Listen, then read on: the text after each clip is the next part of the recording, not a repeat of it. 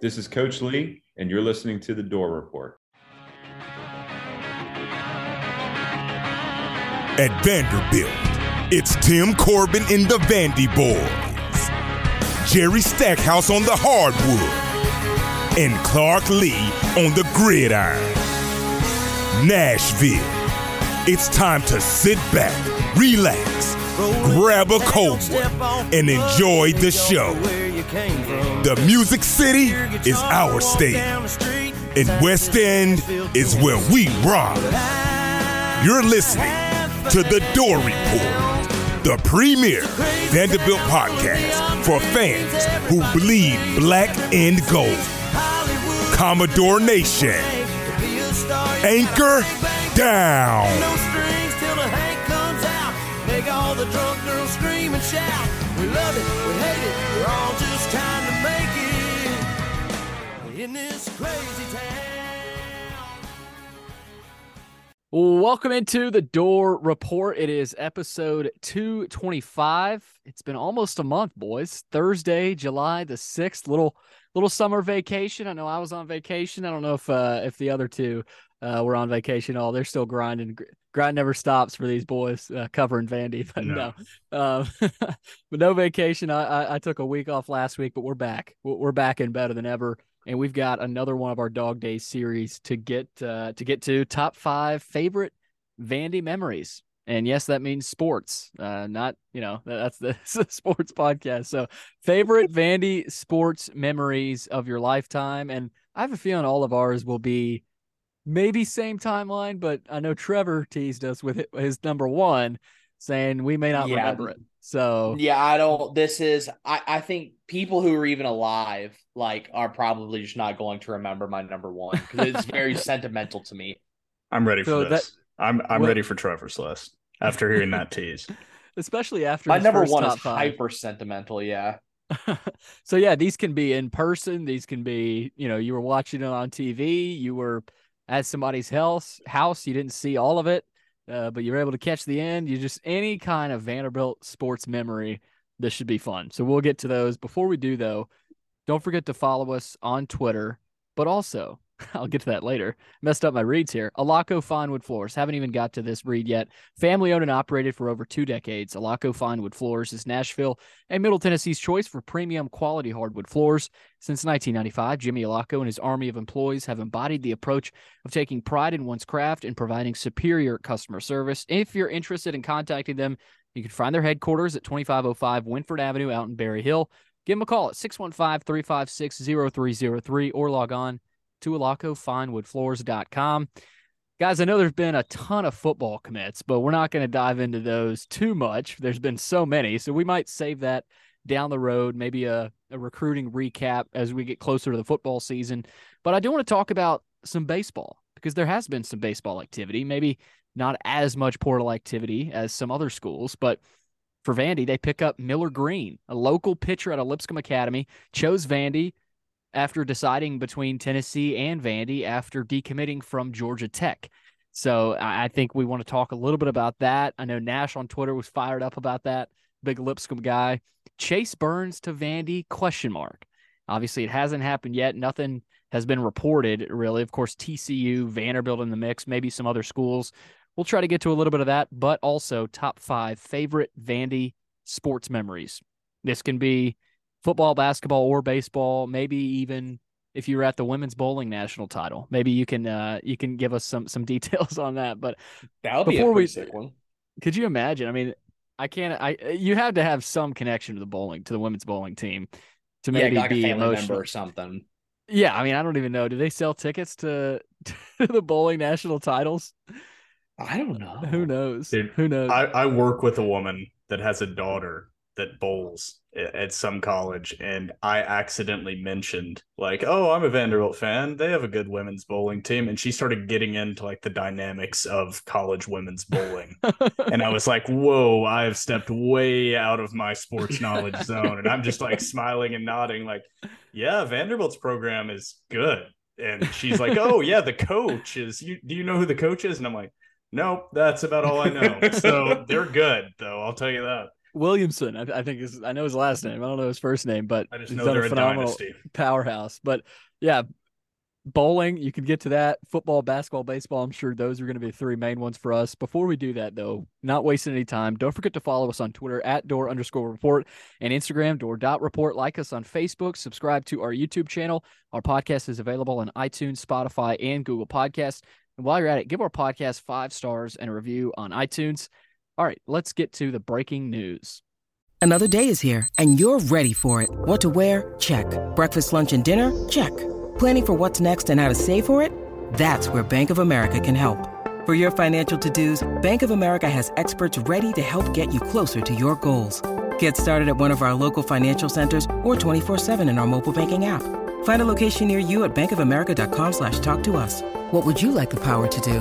Mobile banking requires downloading the app and is only available for select devices. Message and data rates may apply. Bank of America and a member FDIC. No matter what style you're going for, you can trust your flooring job to Alaco Fine Wood Floors. Take a walk through the woods in your home every day. Get your flooring job started today by calling 615 356 0303. Alaco Fine Wood Floors. Craftsmanship you can stand on.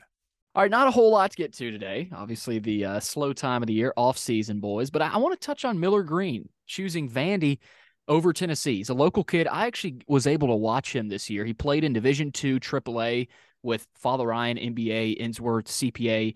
Great division for baseball. Lipscomb is a loaded team, especially these past three or four years. All kinds of talent, all kinds of D1 commits.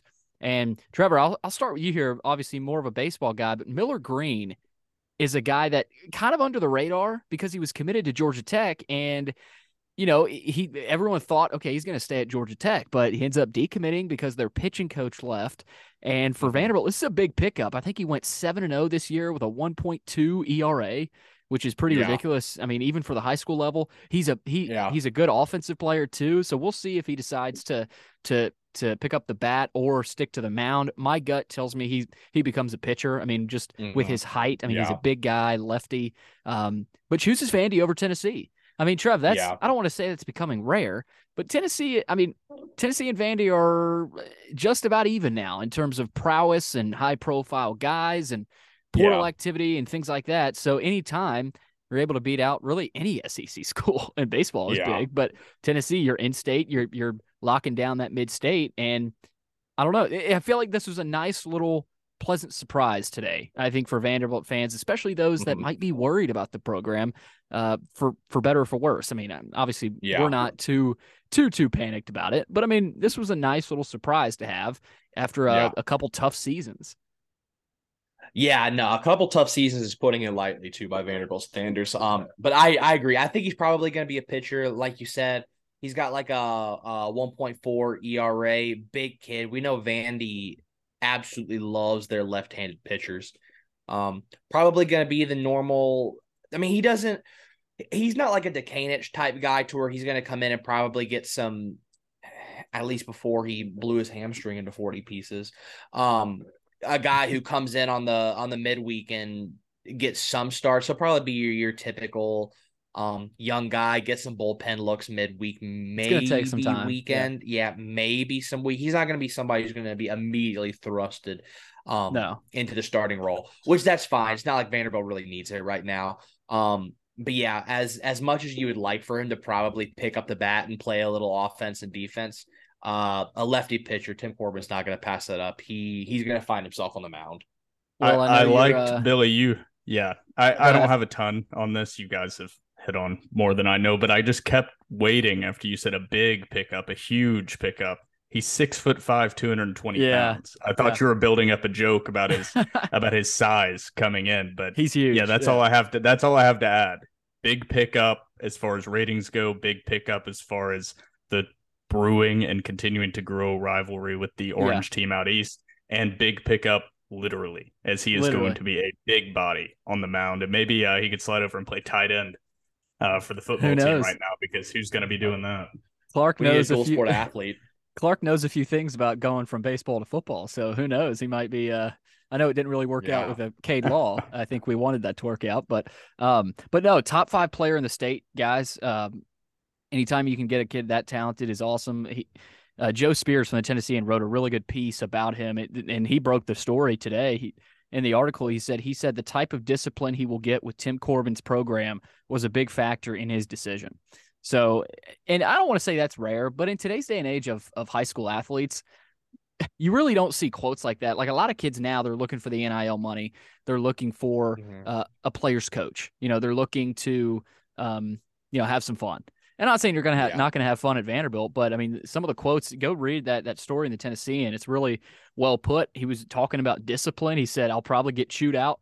Uh, by the staff eventually, um, Yeah. and, and you know he wants it not just for baseball and his baseball career, but for life. I mean that that's that's a Vander that's a Vanderbilt kid like that. Mhm. I mean, that's a Vandy dude. It, it feels already.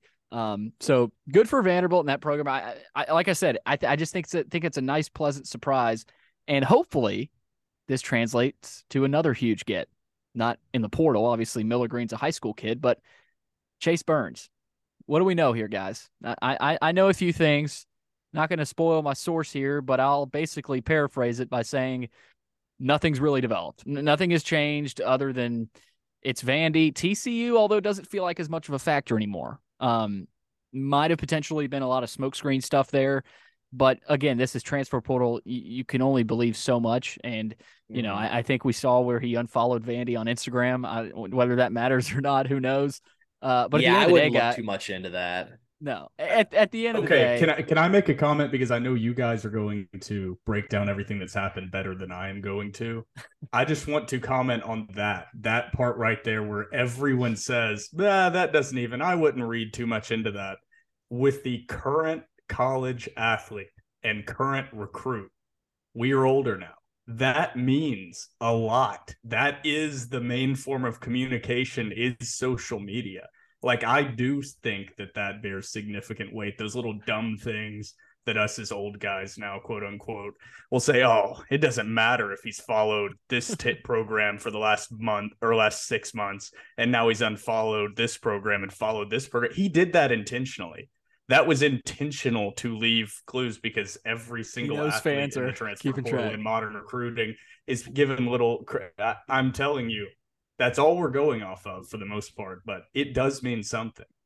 It does. And I, think it would mean a little bit more if he was following other programs. Like, let's say he unfollowed Vanderbilt and he was following LSU still. To me, like I would, I would be in the same boat. Be like, guys, this is a bad sign. But he's not following any other college baseball. I program. always- so that's like, why I'm sort of like, even if eh, he's like- even if he's laughing at it and saying, "Look at these idiots reading too much into it," he's intentionally doing it, and these guys are intentionally following and unfollowing and liking posts and doing all this. It's all in. oh yeah, The- the thing that's what I, that's what I'm getting at is regardless of if it bears any actual weight on the recruiting process, this is really these guys doing these things on social media and you're peeling back, you know, Oh, inside yeah. of their brain is what I'm saying. If they're liking posts or whatever, and I know that's dumb because you'll see people taking screenshots of somebody's Twitter likes, and Yeah. you're like, what the hell? Well, they were looking at that account and liking the content in the middle of their recruiting process. They're human beings. That means something. Well, and It's the other part, the other, Mm-hmm. the other part of it is, you know, he could come back here in a few days and follow them back like that. You know, Yeah. it could cha- it could flip just like that, and then all of a sudden, oh, we're good, but Vanny, we're, we're good, guys. We're it, it's all it's all Yeah. fine. Like so, it's just Also, if I, I- I- sound if I sound off track or if I sound insane, there is music that is getting progressively louder from one of my neighbors in some direction in the new apartment that I just moved into, and it is coming through my AirPods right now, even though they're supposed to be canceling noise. They are not. It's getting louder and louder and louder and louder, and I think I'm on the verge of a mental breakdown right now because the intrusive thoughts are winning. They, they're about to win so big. stay strong. Well, power through. We Oh, got God. top five Vandy memories to get to here. we need Uh, it. again, we'll keep track of Chase Burns uh, for whatever that means. You know, we probably won't do it very well, but you know, we'll see what happens uh, with Chase Burns. He does have until the a week from today. He has to make an announcement. Good point. So he- he's so probably he has to starting make to. an he has to make an to round into announcement in a week.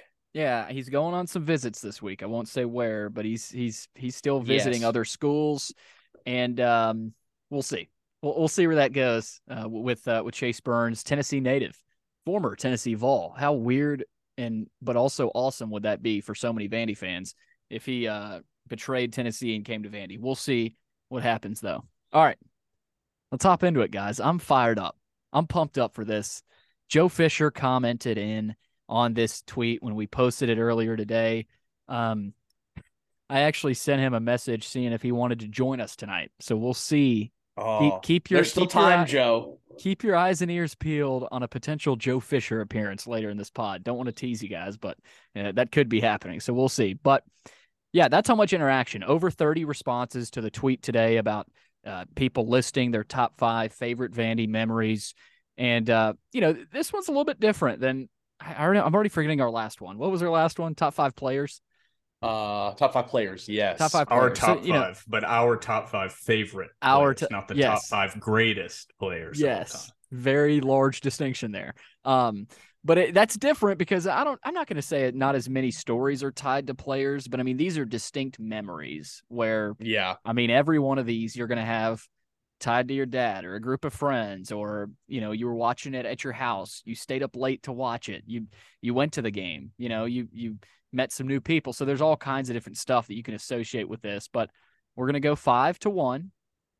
Uh, So we're going to go five, four, three, two, one. And um, I, I thought that was pretty good. So we build up to our number ones. What was the order last time? I get was it you, Will?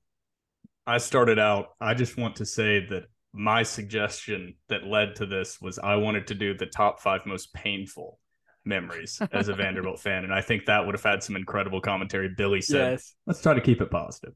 So The vibes are too high right now. Yeah, the vibes are riding regards high. I want, dude. Two I of the just three think major sports. you want to talk about a tweet that would receive some interaction, Billy. I bet we would have more than 30 responses about the five most gut wrenching, painful moments in your Vanderbilt fandom career. Well, I you would- guarantee that would get some fun interaction. Those are wrapped into the fibers of being a Vandy fan, like how the painful Yeah. moments. Like I bet you would hear some like Very because formative. every th- yeah there there are like ones like the Ole There would Miss be a variety. or the Jeff Green walk. I think that there would be some really interesting canon event moments for some Yeah. different people commenting underneath in that five through three range. I think a lot of people's Yeah. top one or two might be really similar, but I think you'd have some interesting 90s, 80s games. Everybody has a different game that broke them as a Vanderbilt fan and turned them into who they are today.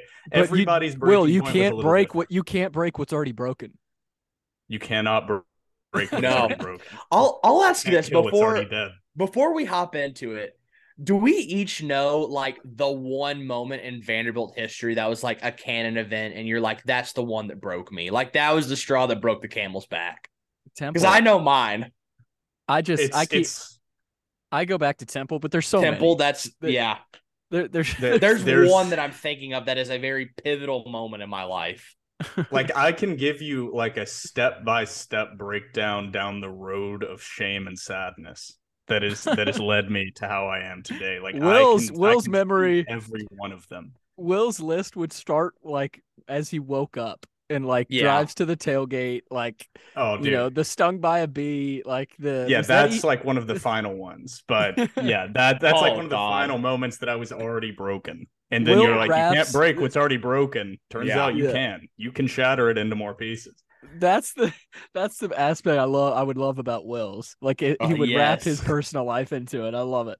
Um, Like, all right, Will, you here don't what's- learn- what's your don't number learn one? from the good times. You don't learn from the good times. You learn and grow from the hard and bad times, and you have plenty of those in in my Billy's memory. is Every Temple. I want to know. Will's number. You have to have like the one though.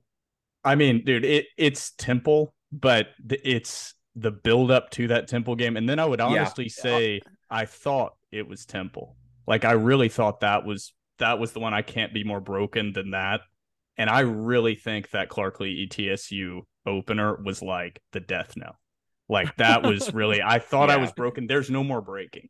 Like I'm Yeah. I'm tiny little, literally sand sized pieces of glass. Alabama, um, under Mason was bad. on further. See, my my number one like that I I had that I was like, okay, this is rock bottom. Like it can't get any worse than this. Was you guys remember 2011 Vanderbilt versus Arkansas? Vanderbilt is on like the two yard line, and they're about to take like a two possession lead. And Zac Stacy fumbles the ball, and they take Yeah. it back 99 yards to take. I was like, it can't get any worse than this. And then the Jeff Scott touchdown run. That was that was the straw that broke my back. Like Well, that and- was and the that was the it- one for me. part of it for the gut wrenching Vandy fans, because of how gut wrenching it is, it's because of how close you were. You Mm-hmm. had that hope. You were clinging to hope. Snatching But- defeat out of the jaws of victory, as my father says. That's that's the definition. If you had a phrase for being a Vandy fan, that's it, Trev. Like Yup. that. That's it. So, of no, snatching let's victory, it's defeat. You're just like, damn it. let's keep the positive vibes going. Of course, Trevor said two of the three major sports are riding pretty high right now. Basketball. I don't know about ba- it's honestly basketball and football. Maybe I mean baseball. Did we isn't really- sacrifice the Vandy boys for Vandy hoops and football? Did That- we do this? That's what it feels like. It's it's. I think we I don't- did. I don't know if I like it, but I think some Vandy fans like it because You're gonna there's- like it come October. oh yeah, football football season is coming. We're just a little over fifty days away. Uh, from 51 Vandy. days. Fifty-one. Trevor knows soon, coming soon. So all right, here we go. Top five Vandy memories. Will Trevor me? That's the order. Will, lead us off. Oh, this is gonna be good. like I said, the bad memories are a lot more, I would say, visible in my brain. I remember them clearly. Th- that being said, this list was brutal. Like just football games alone would have been tough enough. But I'm gonna start out with number five. It may, it may not be a specific memory moment, but it's going to be the Vanderbilt Auburn game in 2008, college game day on campus. Mm. Uh, and God. that the buildup of that season that began with a five and zero start, the buildup of that year. I remember I had an old Vanderbilt Nike shirt on, and it was building up to that Auburn game. College game day had been announced that it would be there. Vanderbilt's four and zero. We're ride, we're riding high. We're feeling great.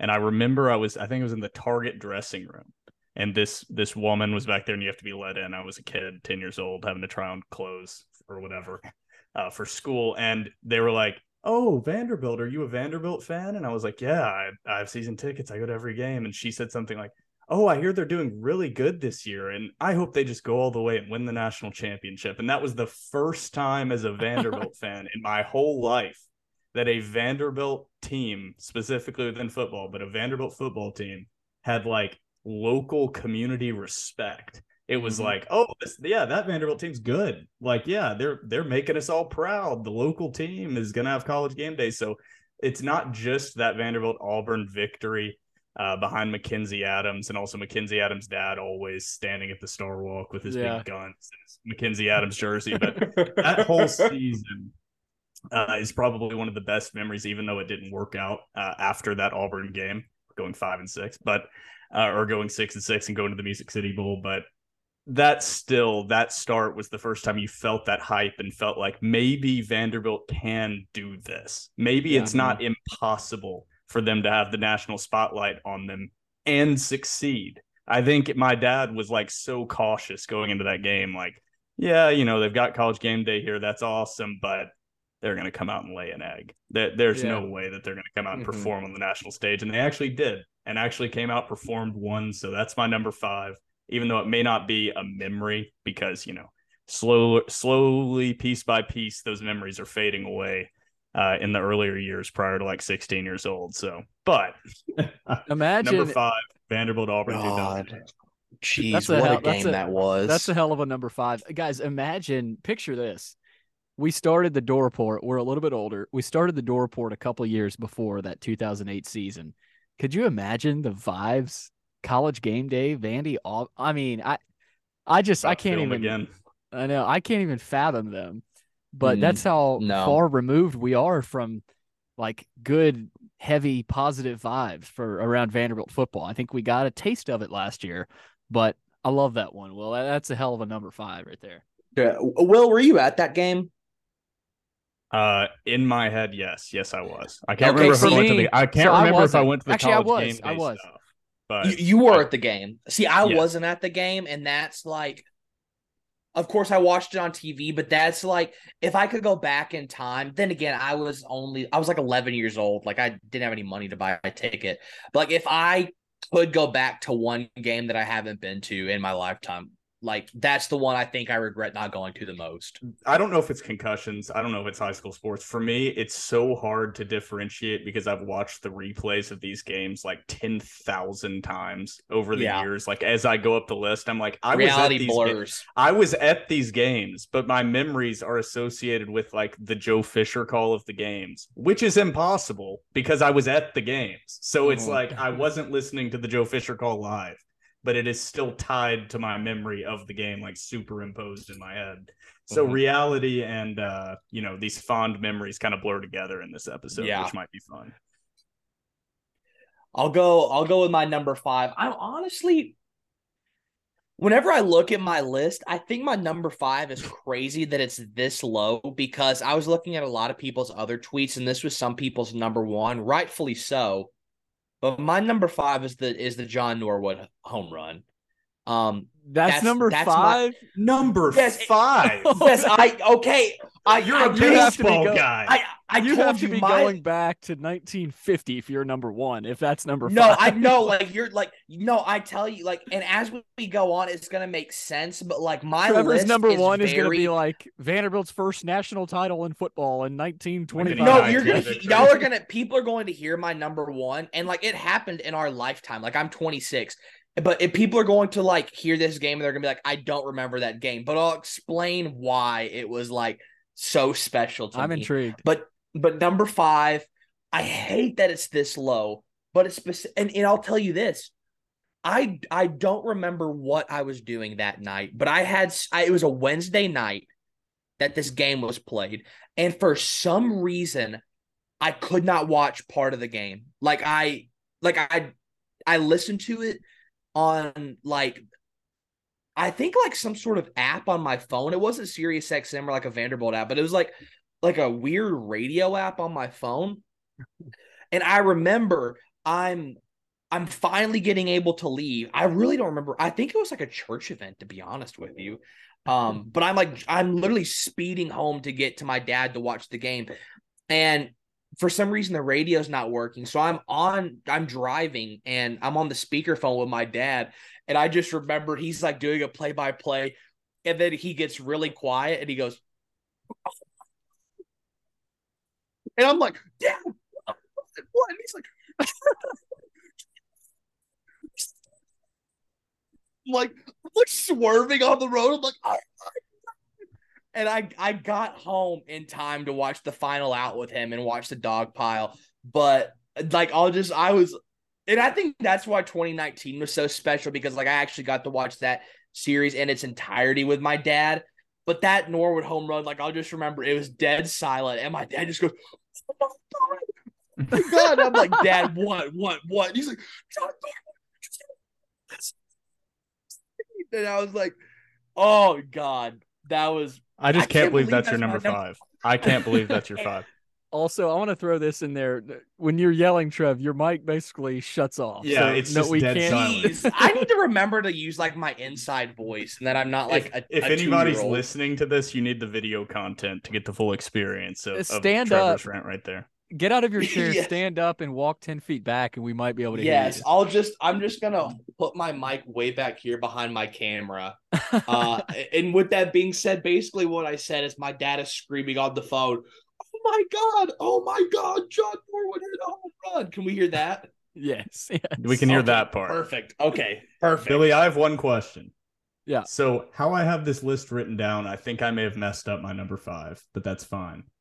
Um, is it going to be a situation if I wanted to combine kind of a 2008? Because I meant to say my number five was the 08 Music City Bowl slash the Auburn game.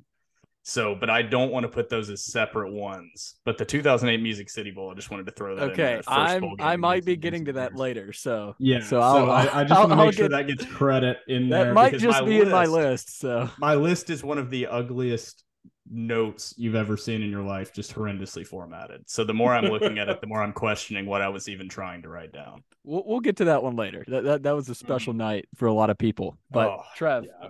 you're uh you're number five, the 2014 national title, the first national title in Vanderbilt history for the major sports. Interesting. I know. Bold I strategy. know. It's I I knew as soon as I started off with this list, I was like, I mean, this is going to be a hell this of a is gonna get weird. That's Yeah. going to be a hell of a list, though, for you if that's number five. I mean, that, my number. being- My number one is hyper specific to me, okay, and, and that- and that's- nobody else.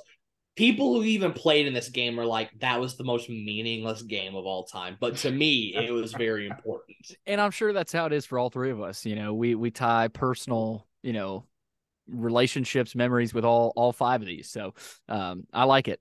Number five for me, Clark Lea's first SEC win against Kentucky this past season. Oh God, what a good one, Billy. Very very emotional, just very emotional day. Um, I remember, I remember waking up and having a weird tingly feeling that something might might just happen today. Like something might just happen. And my dad, who's the most negador person ever, like, you know, he's he's the he's the negative, you know, get off my lawn. He's never never excited for a win. You know, he just kind of, oh, you know, cool, good, you know, Vandy won, but he woke up, you know, we all got up early. It was a Saturday morning, football, kind of chilly outside. And he walks into our room with my brothers and goes, guys, we're, we're to beat Kentucky today. We're, we're to beat Kentucky. And, and, you know, we were like, and then that kind of ruined our vibes. We're like, oh, now, now we're definitely not going to beat Kentucky, you know? So kind of shifted our vibes. So it was kind of a weird start to the day. But I, I think back to our conversation with Gavin Schoenwald about this game, and he talked in depth about it. And he said that obviously they went through some brutal weeks before that. They they were riding a 26 game SEC losing streak. They had just lost to South Carolina. They have a bye week before this game, so they have two weeks to prepare to travel up to freezing cold Lexington, Kentucky. Kentucky didn't want to be there. Vandy put the hard hat on and their lunch pail and went to work and got the win 24-21. I think back to the the play, Mike Wright to Will Sheppard. I mean, the, the slant route that took the lead, if I'm not mistaken. Vandy got a defensive stop. Yes. The opposite of what happened two years ago at South Carolina, where they just melted down with what 40 seconds left. I mean, something ridiculous like yeah, that. it was. And they had like no timeouts. Is that, or am I making that up? It was. no, I, I think you're right. They had a walk on quarterback in there. improbable. a grad assistant Yes. quarterback, and they beat Vandy's. But the next year, Vandy finds a way to get stops and just a gritty win. And, and I think it really it defined the the the state of the program and, and where they're at. Right? They they they just broke a 26 game win streak. They go up to Kentucky, and yeah, Kentucky they had a banged up quarterback. Their O line wasn't very good, but they're still. You know, late in the Mark Stoops tenure, like like, eh, you know, that's one of the 25 upper team. yeah, top 25 team, one of the better teams in the East the past few years. Like, I mean, that was a hell of a win. And, you know, it, it represented the beginning of hopefully, guys, something special with, with, with Clark Lea. And so, but I, I go back to the emotional, you know, s- state of this win. I mean, Clark Lea's crying after the game. Right. And, Yeah. and, you know, that sort that makes Vandy fans cry like that. He, that ties, you know, if your coach is crying after the game, it's like, okay, this means something to him you know and so for me i had to go with that one i had to put it in the top five it had to be somewhere in the top five just it carries weight like you know we're, we're going to look Mhm. back five six years down the road and look at that game and say man we're, we're never going to forget that you know that that win up in lexington where vanderbilt just got it done and um, i think of the word gritty that they just they got it done and they end up beating florida the next week which was an unbelievable two week span i mean ridiculous then of course they lose to tennessee but Clark Lea's first SEC win. It it goes down in the history books uh, for him, for the program, and for Vandy fans. So for me, that's my number five. Clark Lea's first SEC win. I'll say this too. I think another reason that game was so special is because the night before you had an absolute dick punch from the basketball team to where they drop a game to Southern Miss. And so Yes. going into that Yep. Saturday, you're like, last night was miserable. Today's probably going to be miserable. And then you didn't really it, expect it anything. absolutely was not miserable. It No, was an electric day. It was it was one of those classic Vandy football days where you go in with zero expectation of winning, and they find Yup. a way to win. It- It's it's it's almost better like that, you know. It was um, oh, what a day that was. Yeah, that was an amazing day. I think we had a spaces after that, and uh and then the next Seals week, hopped in. Yeah, Ken Seals hopped in. Great day. Gavin Schoenwald, if you want to learn more about that game and what led up to it, talk to Gavin Schoenwald. He has some great stories about it. So I had to put that in my top five. That's, a, great one. That's in my honorable mentions. There's nothing. There's nothing that recent in in my list. Even though That's that the most one, recent there was me. if yeah. uh, if there was a game, it's either that or Tyron Lawrence buzzer beater this past season. So those are the only ones Yeah. that even crossed my mind. I would say in the last you know four to five years. But so recap on that. What was yours, Trevor? Yours was the probably Mine the best the moment John- in the history of Vanderbilt athletics. Probably the most I, significant I, number five. I know, I know, I know, I know. All right. Um, so I just wanted to make fun of Trevor's number five again before we moved on. My dad's mine- gonna text me tomorrow. He's gonna be like, "Son, what the hell?" deservedly so. Uh, Yeah, my get it. number, my number four. This one, I've I've gone back and forth multiple times in my head of where I'm going to put this game in my top five list. But my number four is going to be Vanderbilt UT 2012. Mm. Absolutely whipping their ass in Nashville.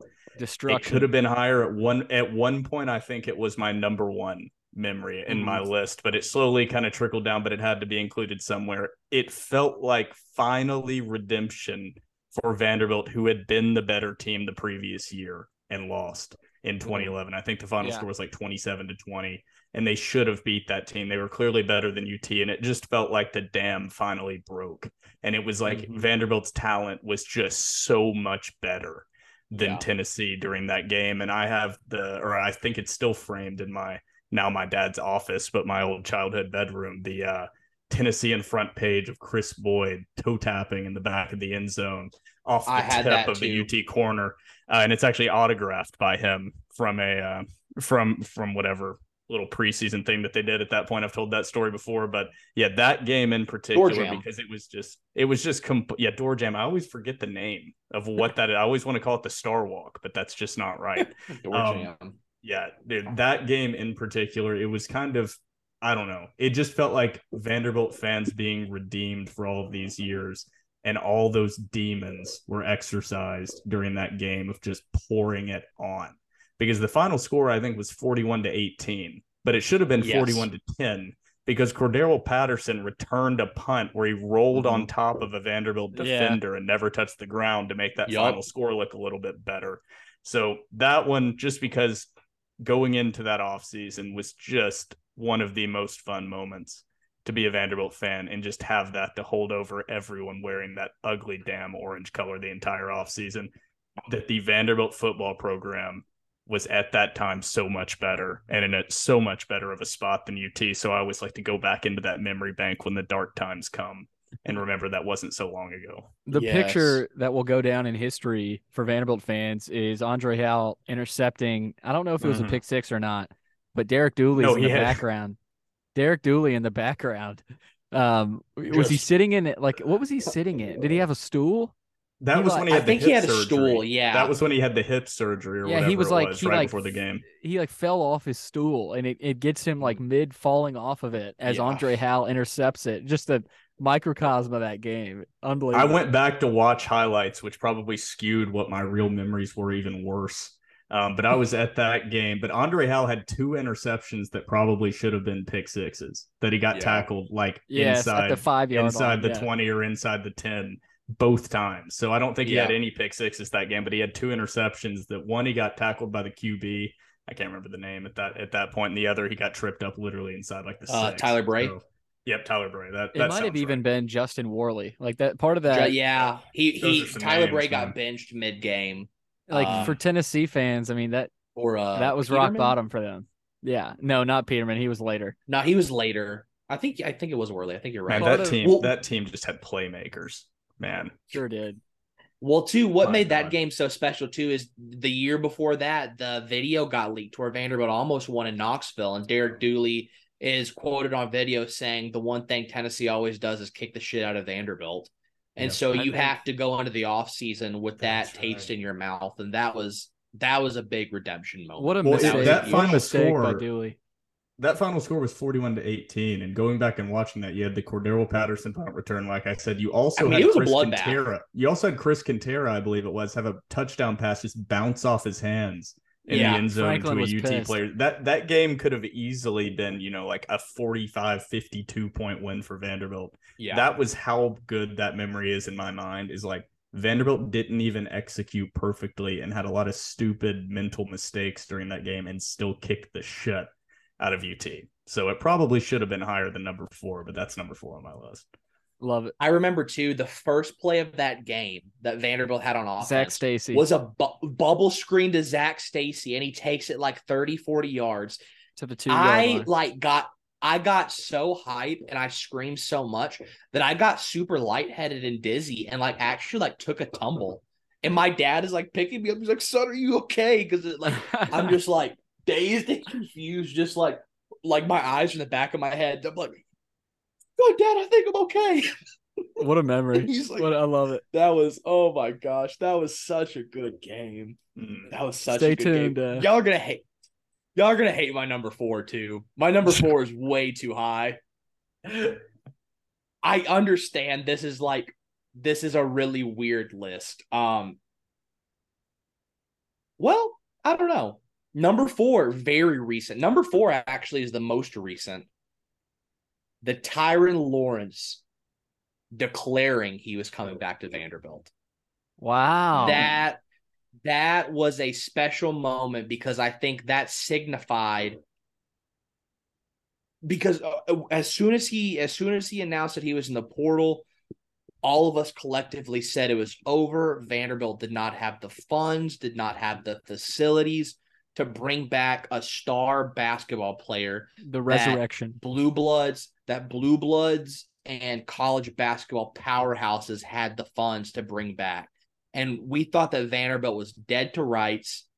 And then all of a sudden it's just like a teeny little pebble just starts falling down the hill and it just snowballs and it gets bigger and bigger and bigger. And i think that moment was important because not only is tyron lawrence going to go down in the history books as one of everybody's favorite commodores that moment is significant for all of Vandy athletics because I think it showed that whenever it comes to sort of pay for play, Vanderbilt can step up to the plate and Vanderbilt can compete. And that was the one thing that every, not the one thing, but one of the many things a lot of people had over Vanderbilt was if they got into a bidding war, we were just going to watch Vanderbilt bow out and just kiss the baby goodnight. Um, and I think in that moment, they showed that that's not the case, that Vanderbilt and this particular administration does have the ability to rally the troops, does have the ability to fundraise, and does have the ability to get your stars and keep them on campus. And it's not like he, it's it's not like it was, uh, which the CJ Taylor situation is also, I think, a, a big deal whenever it comes to this. But it's not like CJ Taylor like entered the portal either. Like he was always a Commodore. Tyler Lawrence declared for the draft and then entered the portal. And so, I mean, it was just a, a a left roller hook and a right hook to Vanderbilt. And you, you're like, there's no way they, they can recover. And I It- think not only was it getting Tyron back, I think it was the whole microcosm of this administration. It's not it's not the same old Vandy anymore. That SOV mentality of just bowing out and letting the big dogs play, I think is out the window. So it's not even really about Tyron. He he obviously is a major piece in it, but I think for me that was a huge step forward in showing that this particular administration is here to play and we're not watching some same old Vanderbilt that's just going to be like, "Oh, well, whatever guys, let's just stick to academics." and that's also I was going to say these other these other schools had resources they had name they had people on it they had bigger they had bigger collectives big bigger money bigger Yeah. checks the vanderbilt commodores there's one thing all these other schools forgot about the vanderbilt commodores have trevor hacksaw jim duggan Hulan. and according to tyron lawrence in not a not joking way whatsoever the sole reason that he came back to vanderbilt university and is going to be a commodore this upcoming season ladies and gentlemen, What a fever dream that Trevor was. What a fever dream that straight from the horse's mouth. Yeah, I mean it, it's Word for word. undeniable. We have we have video evidence. Trevor, you are the sole reason I'm coming back to Vanderbilt. that was I told my dad I was like if you told 12 year old Trevor that this would eventually be his life, he would like cry real tears on the spot. like he would, he'd be like, "Oh my god, I can't believe it!" But man, yeah, that was a that was a special moment. That was a very special moment. And you're right that you know that signified Vanderbilt's here to play. You know, they're here to Yeah. maybe pay for play. You know, whether it's that or not. But I mean, that's gotta what it feels like. Yeah, I mean that that that's a good point. Okay, special moment there. Not a certain game, but I like. I didn't even think about moments like that where it's not in a game. Yeah, You know, Darius Garland committing like that was a big day. I didn't even think about that. Yeah. Putting that in my top five. I like the honorable mention I was mention gonna there. say that that whole offseason for Vanderbilt basketball is really the only That's other non-game moment that I could say. But that vibe going into that Bryce Drew season with Simi Shittu, Darius Garland, and Aaron Nesmith all coming in.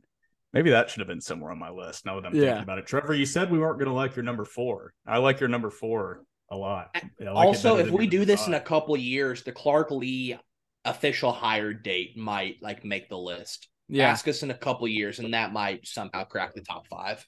Yeah, especially if they get a bowl berth here. That that'll bring back some memories of hiring Clark. Okay. Number 4 for me, and this might be too low, but the 2012 SEC basketball title. And you know, this I had to put the, this had to be in the top 5. I was trying to figure out where to put it. I end up putting it at number 4. Another, I mean, I have two emotional days. I think I cried after Clark Lea uh beat Kentucky and then I think I cried today on this day uh, 2012 SEC basketball title. Emotional. I mean, Kevin Stallings was crying after the game. The the iconic photo of him uh, with the towel, uh, you know, kind of wrapped around his face, crying. Uh, that Kentucky team too won the national title that year. Like that's what's unbelievable about that. Like that was a damn good Kentucky team that Vanderbilt lost to twice in the regular season. They get another shot at them in New Orleans in front of Big Blue Nation, right? There were probably what 2000 Vandy fans there and everyone else is wearing is wearing blue? If that, and, and yeah. you know yeah so you know that was a special day. The biggest play of that game was Kedren Johnson's and one reverse reverse layup. Yup. the kid from Marshall County High School like Tennessee kid you know plays at Vandy. He didn't play much that year. He, he was kind of he was a reserve. He was young. I think he was a Yeah. freshman. Um but he comes in and makes a huge play there at the end of the game but that team, guys, I, honestly, th- this this memory is tied into really that entire season. Like Mhm. Tinsley, Jenkins, Taylor, Ger- Goulbourne, and Ezeli. I mean, that'll go Yeah. down as one of the best starting fives in Vanderbilt basketball history. First SEC basketball title since 1955. Like you talk about history, I mean that, that's that's a historic day. And so I think for Vandy fans, they look at that and what a day. I mean, you know, you know you're making the NCAA tournament, but you kind of put the icing on top with Mhm. and the SEC conference uh, title is usually the last game of the day or one of the last games of that Sunday on Selection Sunday. Yeah. And so tied with Selection Sunday, okay, where do we go? What seed do we get? They ended up getting number five. They beat Harvard, then they lost to Wisconsin. But I don't know, guys. I, I look back at this and I remember where I was. I wasn't down there, of course, and not many Vandy fans were, but you know, I was at my buddy's house and you know, they could care less about Vandy and they're like, What is this? What is this Billy kid freaking out about? Like it's Vanderbilt you know. But I mean, Vanderbilt basketball wins an SEC title, like that. That's mm-hmm. big time. I remember that day. I mean, that was celebration. You know, I Yeah, remember. that was an emotional day. I remember running and telling people I didn't even know. Hey, Vandy just won the SEC title. Like, couldn't wait to see my dad and tell him. The next day, that Monday at school was awesome. Like you just, it's almost, you know, you want to beat your chest. You know, I mean, Vanderbilt is is eh, being an SEC title, like being an SEC champ, is almost just as impressive. And I don't want to say this because it's not, but Vanderbilt's not going to win many national titles. So if you win an SEC title, like that, that's Mhm. rare for Vanderbilt for any sport. I mean, and, and so to win an SEC title in one of the three major sports is huge. And so I had to put this 2012 basketball title. I know I would have probably had a memory of them making the Sweet 16, maybe beating Harvard or not Harvard, beating Wisconsin. But this is that was the best memory of that season. And I know I was gonna say if they beat Kentucky at home, college game day was there. I was thinking about doing that one just because I was there. Yeah. Um, I didn't go to the game day show, but I, I was at that game. It was a late start on a Saturday night. Vanderbilt they played well, but they didn't end up winning. I was tempted to throw that in there, but they didn't win. So I had to go 2012 SEC basketball title, special day. I mean, we could say that about all these, but and, and the unsung hero of Kedren Johnson is one of my favorite parts of that. You know, I mean, after that reverse Yes. layup, Yep. after that reverse layup, it's like we got this. You know, I mean, this is in the bag. Vandy, And then he Vandy's hits the and one. yeah, Vandy's SEC champs, and you know they won, and it's like you you could hear like all 800 Vandy fans screaming, and it was like all the blue was just complete silent. I mean, you could hear a pin Yeah. drop in that arena, which is what made it cool too. So I, got to go 2012 SEC basketball title for my number four. Damn, Billy. That's a good one because that's my number three. So I'm not going to go into it again. Uh, that I've my got another one of yours, 2012 too. SEC title. But because Billy took my number three, well, that's my number official number three. There was one game in particular that I just could not find room for on this list. Besides at number five, already trying to trying to lump in the 2008 Auburn College Game Day game and the 2008 Music City Bowl uh, and Larry Smith kneeling down to secure that victory, trying to lump two games into my memory at number five. So number three, I'm going to go with a game that I didn't see mentioned and don't think it will be mentioned on either of your lists: Vanderbilt, Kansas State, with the infamous Nephi Lalau quote after the victory from the Commodores. Oh, that game day, I think it was 2017, was as electric as Vanderbilt has had of any environment since probably that 2013 Ole Miss game. That 2017 Kansas State game, I think it was kind of, you know, thrown into the garbage, baby out with the bathwater because the next week they got absolutely dominated by a buzzsaw of Alabama. But there was a ton of hype going into that game. Mm-hmm. And the memory of that Mhm. final stop, Kyle Shurmur fumbling the snap, picking it up, and reaching out to break the pylon. It was an ugly game, and it came down to it. And Vanderbilt got the stop on the last play of the game. So, because you stole my number three of the 2012 SEC championship game, Billy, great choice at your number four. I'm just going to throw that one in I as like an it. honorable mention because I don't want to recap uh, that 2012 game again. The only thing I have to add in about the 2012 SEC title game for the basketball program, I was watching that with my cousin, who was a massive Kentucky basketball fan. He was real cocky at first, and Vanderbilt ended up winning that game. And he did the classic Kentucky fan thing, which was immediately following saying, "We don't care about the SEC championship. We're more focused on national." just just like Vintage. whatever. My best friend growing up was also a, is also a Kentucky basketball fan. Said the same thing. And then those sons of bitches went out and won the national championship and justified exactly what they said to my face. So that infuriated me a little bit, but it still comes in at number three on my list. That was- definitely stung. Well, I mean, and it and to go going back to that game, like you said, Billy, where does the photo of Kevin Stallings crying into the Gatorade towel rank in all time. Vanderbilt photographs? It might be number two behind the dog pile and Well, uh, against Virginia. the TV co- the TV cameras captured it. Like it's a Yeah. screenshot from Mm. Yeah. the the camera From the sh- yeah, the camera, yeah. Yeah, which is really God. cool. So and you know another emotional tie. You know after that game, I mean Kevin Stallings, you really never saw him cry. So No. for, you know he, I mean he he was letting it loose. So that that's what makes it special too. God, that was such a good game. I cr- I cried at that. I, I was at home watching that. I sobbed during that game. Again, Uh, you, and you didn't think it would it was even possible. Like Vandy's not No. beating Kentucky. You know, you just it was No. one of those things where you just did not think it was even possible. They had Anthony Davis. I think was Nerlens Noel on that team. No, they they uh Anthony Davis, Marcus T. I know it was I know it was Anthony Davis. uh, Doron Lamb, uh, Oh yes. that Patrick Patterson. I mean, that that was a freakish looking Loaded. team. Yeah. Yeah, they yeah. You can make the argument that's one of the best Kentucky teams of all time. yeah, and that's up They there were for the unstoppable that season. that's up there for greatest Vanderbilt moment, like you know, Ever. objectively. Yeah, like Yeah. not you know, not even opinion. Like like that's I mean, not even just a favorite memory. Like that's one of the greatest moments. So Yeah. that- that's that's what makes it cool too. I totally agree. So what are we on? Are we on number three? Uh, number three Yep. now. Here we go. Yep, that was my Number that was my number three because Billy stole it. So, but yeah, that was my number three. Okay. Uh, my number three, also another game that probably nobody really remembers or cares for. February 28th, 2012. It was my birthday.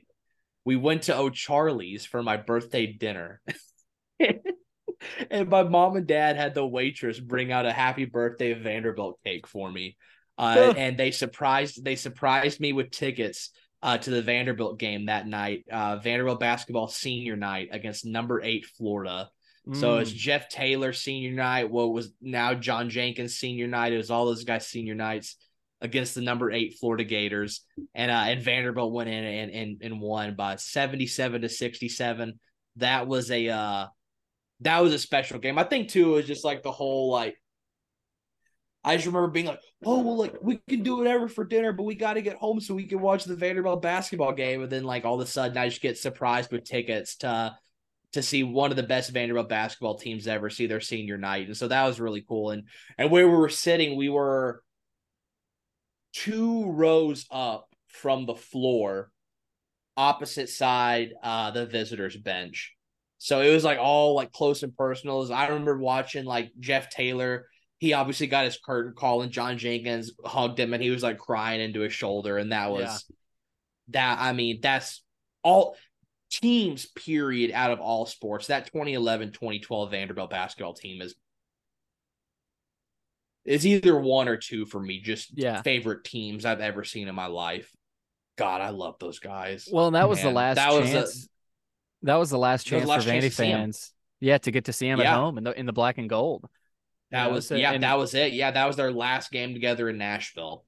That And it was the against end it of was against the it was against the top 18 or yeah, top 10 team in Florida. Florida was Yeah. good that year. They had some dogs, but man, really good. it was a Super Tuesday team. senior night. ESPN was there and every yeah, Yep. that was a fun game. That was that's my number three.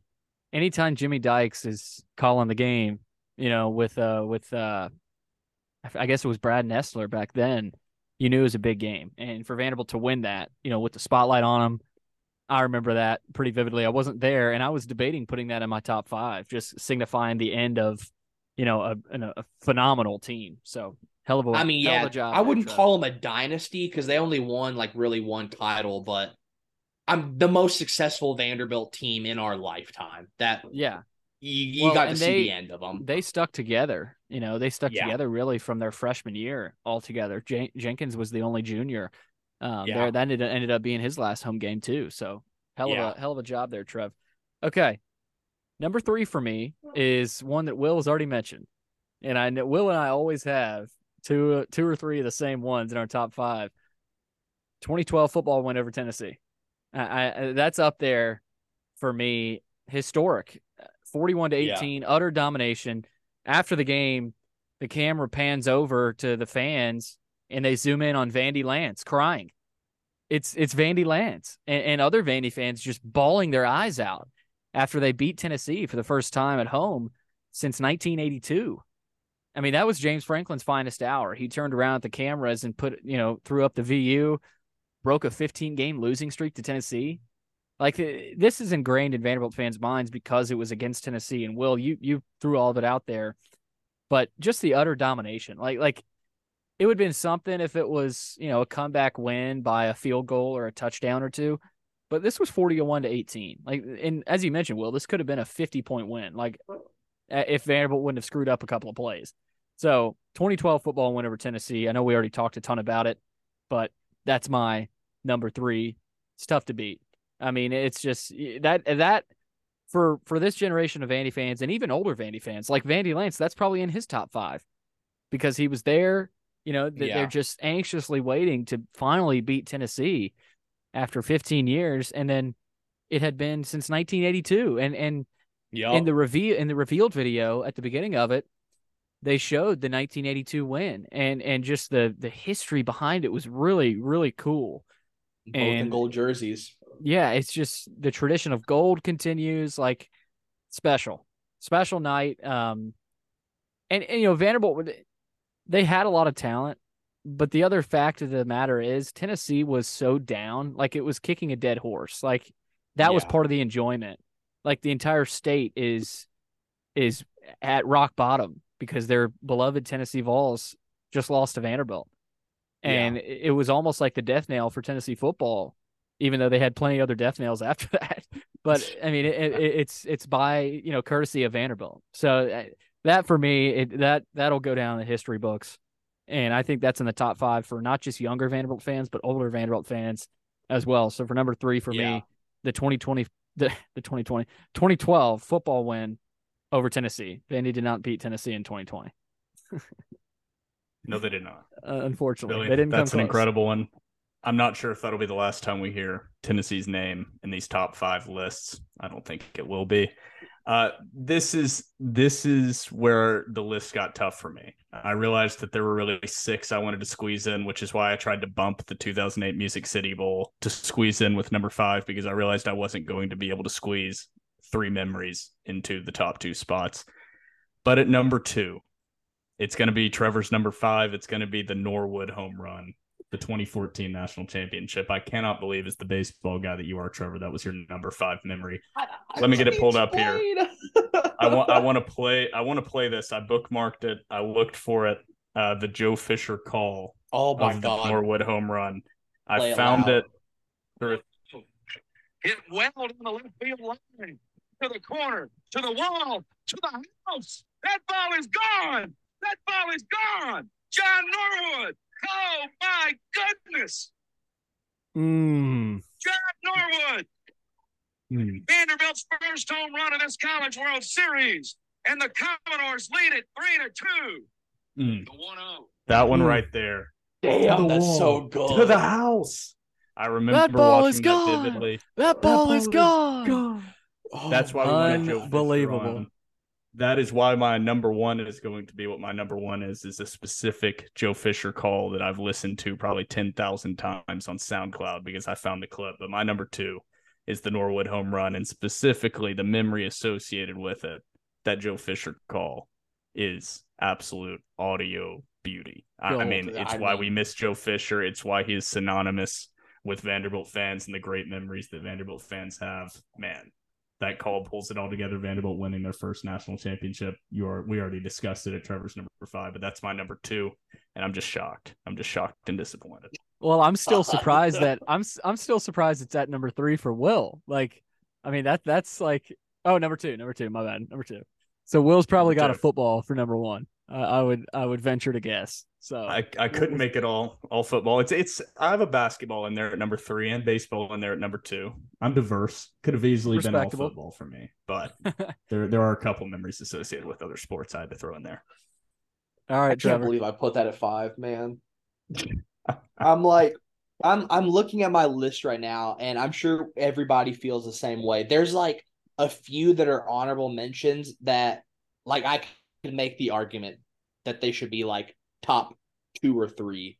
But oh my god, oh my god. All right, my number two, Will. I think it was Will that said it, that wouldn't be the last time we hear about the Vols. My number two is not the 2012 game, even though that was very special. Mine is Vanderbilt versus Tennessee 2016. Tennessee comes to Nashville. If they win, they go to the Sugar Bowl. I, th- I mean, I think they started out 5 and 0 that year. They were rolling. Josh Dobbs, senior season, they had Alvin Kamara. Uh, they had all these guys, uh, jo- Josh Malone. Yep. I think Jalen Hurd was still playing at that point, though. He might have left with scrambled eggs for brains at some point during that season. but they come in. Uh, they're like, well, they're top. Are they top fifteen or are they number? Top 15 team in the country, I think. And so I don't, I don't know from this game if there's a specific play. I think if I had to pick, there was one deep bomb from Kyle Shurmur uh, that Caleb Scott caught over. I think it was Cam Sutton um, to get Vanderbilt uh, in field goal range. They weren't quite into the red zone, but it was an absolute nuke of a pass. Uh, that was, I mean, that was just a special game because going into that, I don't think anybody really thought that Vanderbilt would win that ball game, and somehow they just kept it very, very close. And then as time progressed throughout the ball game, Vanderbilt was still in it and leading. And I just remember being in the stands thinking, like, oh my God, like I I think they might do it.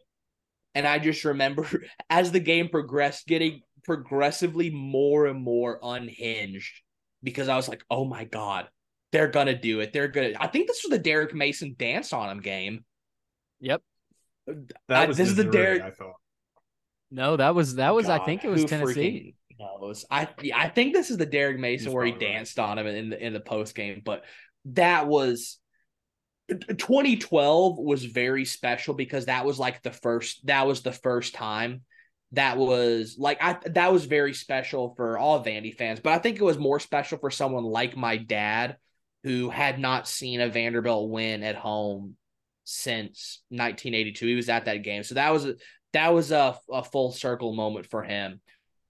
But but for me, I was a little bit older in 2016. I appreciated the game a little bit more than I did back in 2012. Uh, so for me, that that 2016 game that was that was a really really special game. And two is because I, Tennessee had way more talent than Vanderbilt did. Like Vanderbilt really had no Yeah. business in that game. 2012, you can make the argument like Vanderbilt should have beat the hell out of them like they did. Um, 2016 was a very pleasant surprise. That was a special moment. And that win got Butch Jones fired. Like that was that was that was the that was nail. the the match. that was the death nail for for Butch Jones, and that's what makes it even better. It was for bowl eligibility. Like they they, got to Mhm. six wins. Yeah. Um, and there's a lot that went into that. So that that I I was tempted to put that one in there uh for for my top five, but number two for me, Will had this I think at number five, maybe number four, the 2008 Music City Bowl, number five. This one's really personal for me Yeah. because I, I I was young, Mhm. you know, at 2008. I guess that I guess I was like eight years old, but I, I remember it vividly. Um, because I went with Mm. my dad. It was freezing cold. Oldest Year's game I've ever been to. Yeah, ice cold. I mean, it was like you were in Alaska. Um, Yeah. first bowl win in 53 years, first appearance in a bowl game since 1982, and the MVP of the game was your punter Brett Upson, which was it just it signified how ugly that game was. The offense, it was so gross. the offense for Vandy didn't score a touchdown. They had a little over 200 yards of offense. Uh, Larry Smith winning the game, I think late for Mackenzi Adams. Uh, but yeah, I just I remember going with my dad. You're, Larry you're started that game. Okay, yeah, okay, yeah. Or was it Larry started that. Might have been Chris Nickson. I That think it was was Chris, Nickson. Nickson. And that then was Chris Nickson's team. Okay, but Larry came in, right? I'm not. Yeah, it I'm was not- like Yeah, Yeah, he yeah. He took the final kneel yeah. down. He, Right, he took yeah. the final kneel down in that game as a Yeah. freshman. I just remember being downtown for the first time for a sporting event like ever, and it was a it was a big, like ESPN was there, like big moment for Vandy. Like the nation's eyes were on it because oh look Yeah. at Vandy, like back in a bowl game for the first time since 1982. Bobby Johnson deserved this one. Like. I I was happy for the players, for the fans, but Bobby Johnson, man, I, I what a guy. I mean, he didn't he he deserved more than just one bowl win.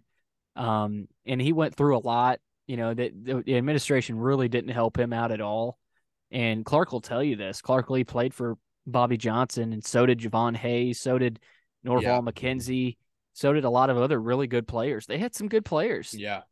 because a lot of them stayed. Cutler. st- yeah, Jay Cutler, Earl Bennett. A lot of them Decent one. stayed at Vandy, you know, and and ended up playing for Franklin uh, and Robbie Caldwell. So they stayed. They had a good culture and uh, just a great memory, man. I mean, Boston College was good. They were number twenty four team in the country, I think. Like that They was a really good. dogs at linebacker.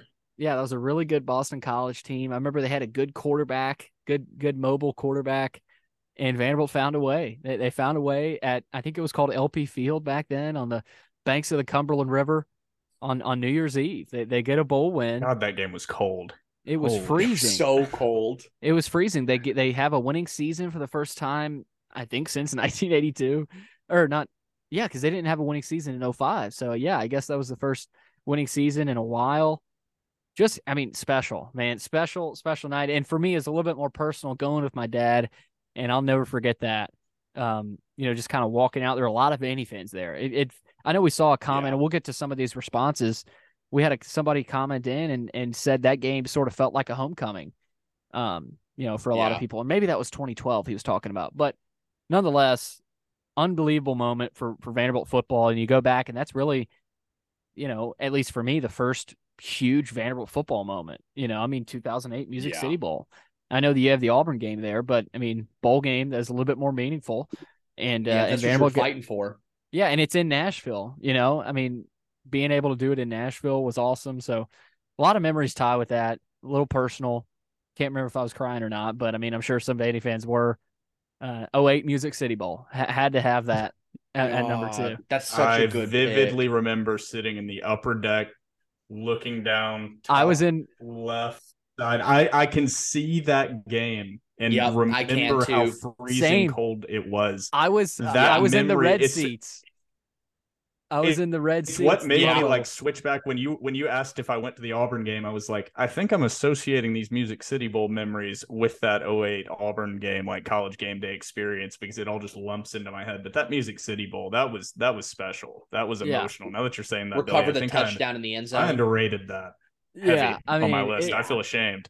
it's just you tie it together and you Yeah. forget but you know it's the end of the season um i remember going into the club level inside there's so many people inside trying to stay warm and really, I was uh, club level too. no way Were you? Uh, did you sit behind Vanderbilt or Boston College? i think i was vandy that that behind on vandy's sideline Billy, we might have been sitting very close to each. I was, I was, I was near the end zone, like where the houses were. Will's like screw y'all i was up there freezing my ass off I was in high upper deck, like maybe the top row of the entire the entire Tennessee Titans stadium. I don't remember It's what pu- it was and- called at and that point. LPC. I'm glad- whatever it was. Crazy. i love the fact that we were all there like a lot of vandy fans were there Yeah. i'm sure you ask Yeah, i'm sure you asked vandy fans like yep i was there i, I was there man in I was nashville there. Yup. you got to go to it so 08 music city bowl for me special moment God, what, what a good Billy. That's a that's such a good pick. That's a great one. Once again, we're hitting number one now.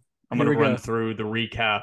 So everybody go through their recap once they get up to theirs, and I'm sure we'll do it at the end. But here we go number five was the 08 season combining with the Music City Bowl. Vanderbilt Auburn game day was my number five. Number four, what was my number four? I'm forgetting what I even had now. That was 2012 UT. Number three Yes. was the SEC championship in 2012 for basketball.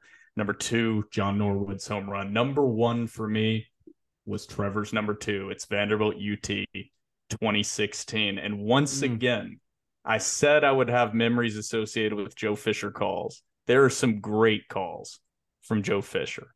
But he was Champions of life. always he was always the consummate professional. And he let his emotions go in 2016. I found it. Uh, I'm going to play the Joe Fisher call go. right now. Did that come through Oh. okay last time when Yeah. I played it? Okay. Yeah. 45 34. And while the volunteers might be the self proclaimed champions of life, they're not champions of the state. Oh, oh. Chills.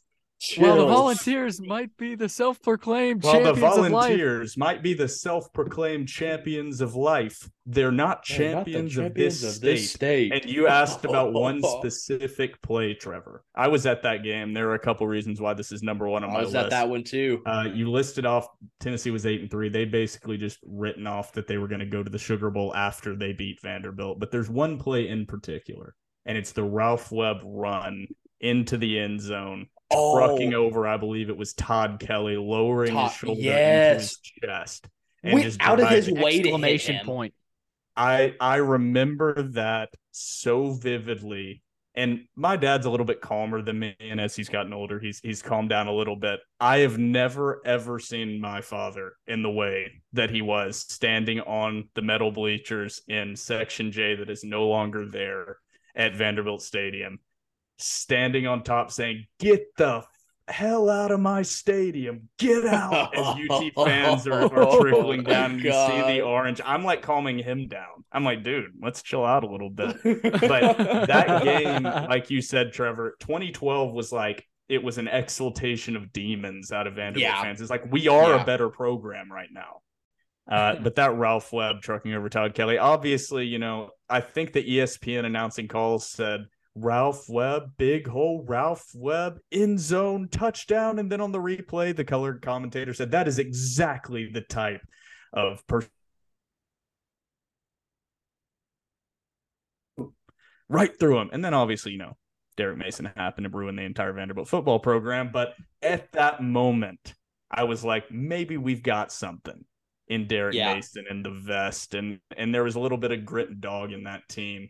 And Yeah. it was the opposite of 2012. They didn't they didn't execute perfectly in 2012. In that 2016 game, they played about as perfect as you can possibly play. And Alvin Kamara, Shurmur was airing it out. Yeah, Alvin Kamara misjudging the line of scrimmage marker for that first down marker to officially end the game and stepping out of bounds uh, and going turning around as he realized he just voluntarily stepped out of bounds on fourth down short of the first down marker. The mem- the memory of that and being able to taunt UT fans with the fact that their player didn't know where the first down marker was Yes. on fourth down was also pretty great. So there are a lot of reasons why that one's my number one, even though they're not logical reasons. I have so many great memories associated with that game and beating those guys in orange. It's not the it's not the Super Bowl, not the most important thing, but the ability to taunt like 80% of your Yeah. friends for an entire offseason probably elevates those memories just a little bit in my mind. Yeah. Yeah. Yeah. I love it. I think what's so special about that game too, or not what's so special, but like I, I remember growing up and, and before Vanderbilt hit like the 2010s to where they sort of exercised some demons, like you said. I remember my dad telling me, uh, I don't remember what year it was, but it was leading up to a Tennessee game, and he was like, he's like, yeah, he's like, there have been games to where they've like really beat the mess out of us, but he's like, there's been some games to where Vanderbilt should have won. And he's like, there's something about whenever Vanderbilt teams see that orange tee on a helmet that they just sort of got scared and just folded up. And I think particularly it started with 2012 season, but I think the 2016 game too really signified that the culture of Vanderbilt football, like they don't view Tennessee like that way anymore. Like there's not they're not the big bad boogeyman anymore. Um, and then they went on to beat them three years in a row.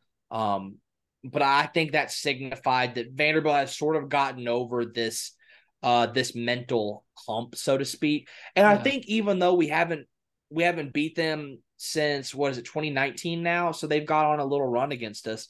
But I still think Vanderbilt fans feel that way to where they're not like the big big bad boogeyman to where it's like, oh, like go ahead and chalk it up as an automatic L. Like you just realize done it before, hopefully do it again. So that was a man, that was a special game. The puffy vest, can't believe we put that in a Invested. in a case. That was ridiculous. really did. I, I, I despised that in in every way. That was I'm No, so glad I that we had it's an so administration change since then. Dude, honestly, we should just kept the vest. I think that's so funny. The same people the same people that chose to hang up that vest in a glass case are the same people that approved Derek Mason's motto of relentless, tough, intelligent. That is the That same is people. true, Just but I horrendous. I think the and, vest and approved the shoulder caps. Is yeah, that was Clark an all-time Clark bad Lea look. Clark Lea wouldn't even wear a vest to like a Christmas party. Like that No. like Derek Mason showed up in a in a vest like a winter vest for every home game uh, almost Yeah. like down the stretch. It would be like 90 degrees outside in like early September, and he's like, got a vest on. like Derek Mason's vest had a Twitter account. Like that that's it was ridiculous. That was hell rough. hell of a list there. about that. That was oh my god. That was I do think it is funny though that we uh, he put his vest on display for beating Tennessee. That is like actually kind of hilarious. It is. That- Like Tennessee was I'm- like, I can't okay, believe you did that. I'm like, that's hilarious to me. I want I it, like if that was done in the way that I was hoping it was done, like in a tongue-in-cheek way, so that UT fans would be like, "Oh, Vanderbilt put the vest where they beat UT in a glass case. It's their trophy for the season." But I know it wasn't done in that way. I know it wasn't done. That's a fair point. double. I know it wasn't done in the way that we enjoyed it. Like I like that's it because it was point. so stupid that it pissed off stupid UT fans. But yeah, I know the administration wasn't doing this double layer of irony thing. yeah. So it was just stupid from them and ended up working out. So that's why I put it up there with the RTI slogan. Now, if now Vanderbilt beat Tennessee this year and Clark Lea was wearing some like kind of funky, crazy, like team issued beanie, I think this administration would do it in like the tongue in cheek where they're like, let's put Clark Lea's beanie on display. Well, Well, the Although I don't is- think Clark would do that. Clark would be like, "Hell no, we're not." Yeah, doing see, I don't think that would I would happen, be like, this- "But That's the difference. this That is, yes. administration, you can feel it when you talk or see any interviews, and we talked again to Candice Storey. This administration's IQ level is and and like Galaxy brain. I won't even say IQ level because that's wrong. It's just common The sense. In Just touch, common In touch with sports, nothing Yeah. to do with IQ, but like being in touch with how human beings who like sports interact and communicate with each other. It's a whole different, whole different Yes. animal inside of Vanderbilt right now. and I I'll, I'll get to my number one. I swear to God, but a little off subject. I think that's a great point, and I think you even see that with the way Vanderbilt uses their socials now. That the mm-hmm. people they have running their socials are clearly like people our age who are children of the internet and like come up with funny like cool stuff. And I think that like finally. Like I think Yeah. the Vanderbilt whoever runs the Vanderbilt basketball account is legitimately a hilarious person. Vanderbilt's always been very picky about their brand and how it's portrayed. Like, and I think that stems from the academic prestige of the university. But in the social media age with athletics, and they were just so picky about how their content was being shared. Yeah. And so it prevented them from ever going viral on any type of content on Twitter or on TikTok or on Instagram Reels because they were literally making people take it down if they were using Vanderbilt content or messaging them saying you don't Mhm. have the rights to this. I'm like, it's free content, free promotion. And they finally have people in place, in charge of the social media, in charge of the athletic communications that understand how social media works. And the more content that can be produced by these random accounts, the more exposure your brand has, and the more brand name recognition that ultimately leads to more recruiting and national success. So, which They're doing a great Vandy job. Boys revolutionized. So it's been, it has been like you've literally seen it happen like the last five to six years. It's been crazy. brand, Yeah. brand new Vandy. Yep. Dude, Not same old SOB. Andy dead. It's dead. I never want to hear anybody say that again. Okay. so I'm going off. I'm going, I'm going to run through my fives. I had the Johnny Norwood home run at five. Yes. Tweet at me your displeasures. I don't care. Um, John Norwood home run number five. Number four, Tyrin Lawrence with the I'm back tweet. number three, God, what did I even have number three? Uh 2011, 2012 Vanderbilt men's basketball senior night, February 28th, 2012, against the number eight Florida Gators. That was my number three. Got to see the best Vanderbilt basketball team of our lifetime uh playing together one last time in person. My number two, Vanderbilt versus Tennessee 2016. Uh, Vanderbilt with the upset against Tennessee to keep them from going to the Sugar Bowl. And my number one, nobody is going to remember this. Nothing particularly special happened during this game, but it is very special because it is my first ever Vanderbilt football game that I ever attended. My dad surprised us in 2007. He told me, he's like, son, I'm finally taking you to a Vanderbilt football game. So in 2007, my dad surprised me with tickets to the home opener of Vanderbilt versus the Richmond Spiders. My very first, my very first ever Vanderbilt football event.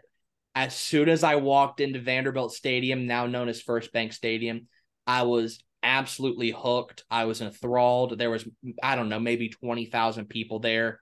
Um, I just got bit with the bug immediately. I I remember it like it was yesterday. I, I remember the very first play of the game. Very first play of the game. Vanderbilt is on defense. Richmond's on offense. And I didn't, I, then again, it's 2007. I have no idea like what they're doing on the field. But Vanderbilt moves up to the line like they're going to blitz pre snap. And I just remember my dad stands up and yells, Here they come. And they snap the ball and Marcus Buggs gets a sack and forces a fumble first play of the game. And I just remember my dad going crazy. I don't I I think I went crazy. I don't remember what it was, but it was yeah, my very first ever football game shared with my father. That was a very special moment. That was uh I, I mean if if it was not for that game, I would not be the Vanderbilt football fan that I am today. So I remember at one point in the game, Vanderbilt was drubbing Richmond, and and I knew I found out that their nickname was the Spiders, so I started singing the Itsy Bitsy Spider song, like the Itsy Bitsy Spider. and up the water my spout. dad is, my dad is like, "Son, what are you doing?" He's like, I remember, I remember, I vividly remember him being like, "Son, we got to be class acts about this," and I somehow turned out to be this after my father giving me the class act talk when I'm ten years old. That was the Okay. first. That was the first act of violence. That was uh, that was a special like that was I know that game means nothing to anybody else, but to me, the first ever football game I went with my dad, that was I mean, yeah. yeah. that's my number one event over a national title over beating Tennessee. That was a that was a very special moment for me. Vanderbilt versus Richmond, 2007. the Richmond Spiders versus the Man. Vanderbilt Commodores on a Saturday afternoon in Nashville, 2007. Saturday night. Saturday night. Oh, a night game. It was a night opener. game. That is tough. Home to beat, opener, very, very first play of the game. Vanderbilt blitzes and Marcus Buggs forces a fumble. So unironically, Trevor has the only na- the first national title in all three major sports at number five, and Vanderbilt and Richmond at number Yup. one. I love it. I love it. Not nothing, nothing will ever beat that game for me. No, first game with the old man, his first game in years. So yeah, that was a Vanderbilt Richmond 2007. That's my number one. Love it. All right, number one for me. I think both of y'all have already said it. The 2014 baseball national championship. John Norwood's home run, and Will already played the call. Played two Joe Fisher calls today, and on that topic, we could probably have top five Joe Fisher calls. Like, I mean, maybe more than five. Like that's how special Yeah, uh, he was. First ever national title in any major sport. I remember it vividly. Um, we were all at home, and the neighborhood was was crazy. We had a couple other families that were watching it, and you know the houses were close together, and the house right across from us was watching it too. And we would like switch back from watching it at their house, and then if they if Andy made an error, we would go back to our house, try to change the vibe. oh, that's awesome. it was uh it was fun and you know in our house like you know it was i remember we lived it was like two houses ago it was a smaller house but i mean we're all kind of packed into the living room. I don't know man it's just vanderbilt baseball winning a national title like they did it. Like it it has happened. Like they they they made Yeah. history they won a national title and it was special because it was unexpected. That team if you look Yeah. back they got hot at the right time. They were I'm not going to say an average team, but I mean they were they weren't a they weren't even a top five team really most of the season. You know they were kind of Virginia team. yeah great Virginia team. Dansby Swanson's defense was huge late in the game. Um, Adam Ravenel closing it out. Unexpected that that's the word that comes to mind because it made it more fun. It was like okay this this could be Vandy's first national title. Not knocking the 2019 title, but let's Mhm. face it, that was expected. I mean, Yeah, like that was a an absolute powerhouse of a team. But what made 2014 so special was that it was almost lightning in a bottle. You know, you Yeah. caught lightning in a bottle, and Vanderbilt wins it all. And it's you know, you look back at that, and it's like, okay, that was it wasn't the beginning of Tim Corbin's dominance because in 2008, of course, they had the number one team in the country, lost in the regional, but it was the beginning of the national prominence of Mhm. of Vanderbilt baseball. And, and then you saw the celebration when they got back in town, and you, you can't describe it. I mean, you, you cannot describe seeing your team win a national title. You really can't because it doesn't feel real. It's like, eh, okay, we're we're the last team standing. We just won the national title. It's it's hard to describe.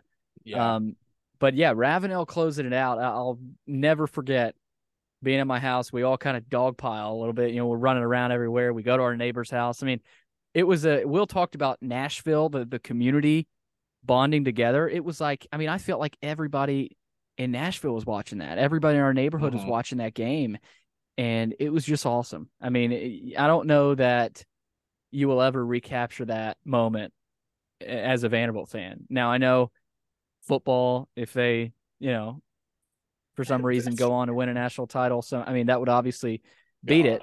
Basketball, if they ever won one, but I mean, you, you win a national title in the three major sports, like Mhm. that, that doesn't happen. So I had to throw that in there. I'm surprised how similar uh, we were. I know Trevor was kind of the outlier with the list, but Will and I, well, we had I think we had two or three of the same ones, but uh there it is. My so my number five, Clark Lea's first SEC win against Kentucky this past season. Number four, the 2012 SEC basketball title. Number three, the 2012 football win over Tennessee. Number two, 2008 Music City Bowl, and number one, 2014 baseball national championship. So there it is. We had a lot of comments, over 30 responses, and a lot of them were the same. Like it's Yeah, kind of because Billy, there haven't been that many great moments to be a Vanderbilt fan during our lifetimes. Just to be That's honest with you, so that there there's Mhm. only like about eight to ten if you're in your mid twenties to choose. Because probably like I want to include the Shan Foster senior night. It's kind of why I was hazy because it's kind of my first memories on 2008. But if we're doing like memories, I mean, it's been a decently successful little stretch, maybe in football. You have the national part of the word championships in part of the word but- memory means you remember it. Exactly. Exactly. It's not like the greatest, most memorable moments. It's like I wanted to have memories of these, and man, that's why I said I think the like disappointment and like what broke you top five moments may have a lot more variation. There may be a lot of Yeah. similarities, but there are a lot of places that that uh Vanderbilt fandom experience could can go badly. I would say, and there's only a few that have kept us going, and they've kept us going pretty well, but they're few and far between. They they are the few, the proud. Uh, Adam on Twitter beating Auburn on College Game Day, the 2014 Natty, the Kumar no hitter. That that was a big That's one. Um, beating UT the day after they got ranked number one, and it's snowing, made it a perfect whiteout. That that was a big one. I wish I could remember that. Yeah. Um, Mark McNulty, great list here. Obviously, an older list. 1982 beat Tennessee. He stormed the field. Uh, 2023 beat Tennessee basketball last second shot. He stormed the court. Uh, 2016 beat Kentucky in basketball. He stormed the court. Uh, Shan Foster senior night and the Robinette jump pass. Uh, Oh. let's see here. See, He I'm shocked threatened- none of us. I'm just really surprised. I know it was an away game. I'm surprised none of us had that one in the list. I, really yeah, I wasn't. I wasn't there. I wanted to find a way to include that because I vividly remember watching that on TV and the gut wrenching part of that quarterback sneak that so clearly should have been a first down and was marked on the field on Vanderbilt's final drive is short. And they went on a video review and overturned that call. And Vanderbilt was able to drive down and score on that Patton Robinette jump pass because you literally Vanderbilt lost that game. You felt the emotions Yeah. of a loss.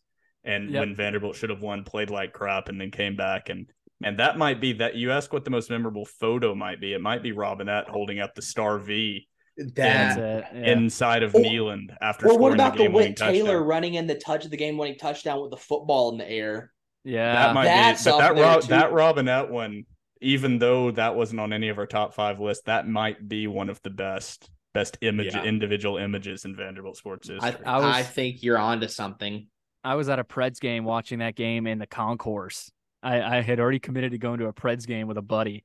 Um, there's a bunch of Tennessee fans everywhere. But yeah, Oh Scott on Twitter had Robinette, his fake jump pass, in his number one. Uh, he also had the Kentucky Spaces at number four. oh, That's That up there, was man. I mean, awesome. that that's up That- there. Uh, that I, was I, I awesome. know it's so silly, like like being like, oh, Tyrin Lawrence announcing to come back, or like or like the spaces, but for like people our age or like people who are in that, like I will never forget that night. no, or like you hear people who are like older than us being like, oh, after my favorite sports team won, calling in and like listening to the post game Yes. show, like yeah, like that, like that Kentucky spaces after the SEC tournament, that was a special moment. That Unrivaled. Was a, that was awesome. my Unri- you dad has number one 82 beating Tennessee. He had his number five 1974. My dad's old. Men's basketball, both wins against Bama were decided in the last five seconds. The team won the SEC. don't remember that. Joe Fisher, Joe Fisher also dropped some favorites. Did he really? He did. You want to hear him? Yeah. Yes, I do. Joe Fisher, the voice of the Commodores, forever and always, my man. Worth Scott home run. Oh yeah. Um, Mario Moore half court shot to beat Oregon. Oh, Jeren Kendall home run to beat Fullerton in Omaha. Mm. Uh Holwerda, Heave, and NIT. Do I know that one? Hallward, Jason Hallward. Holwerda. Yeah. I don't know if I know that one. Maybe I- that my mind's just breaking. Oh, someone uh Gary Gary Lee on Twitter says his number one Cutler to Bennett.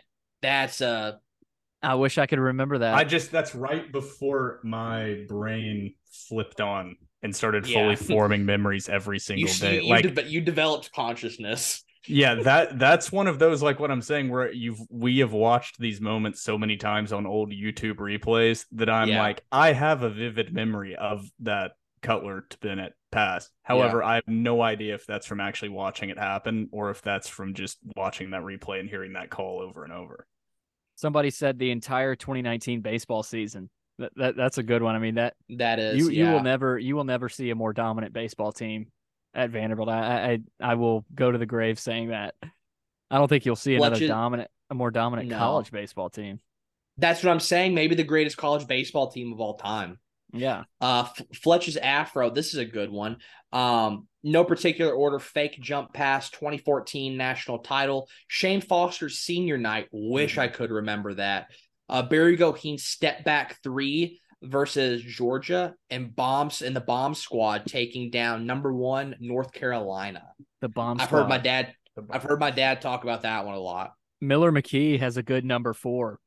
Listening to the radio after Cutler to Bennett and their fans wanting Phillip Fulmer dead.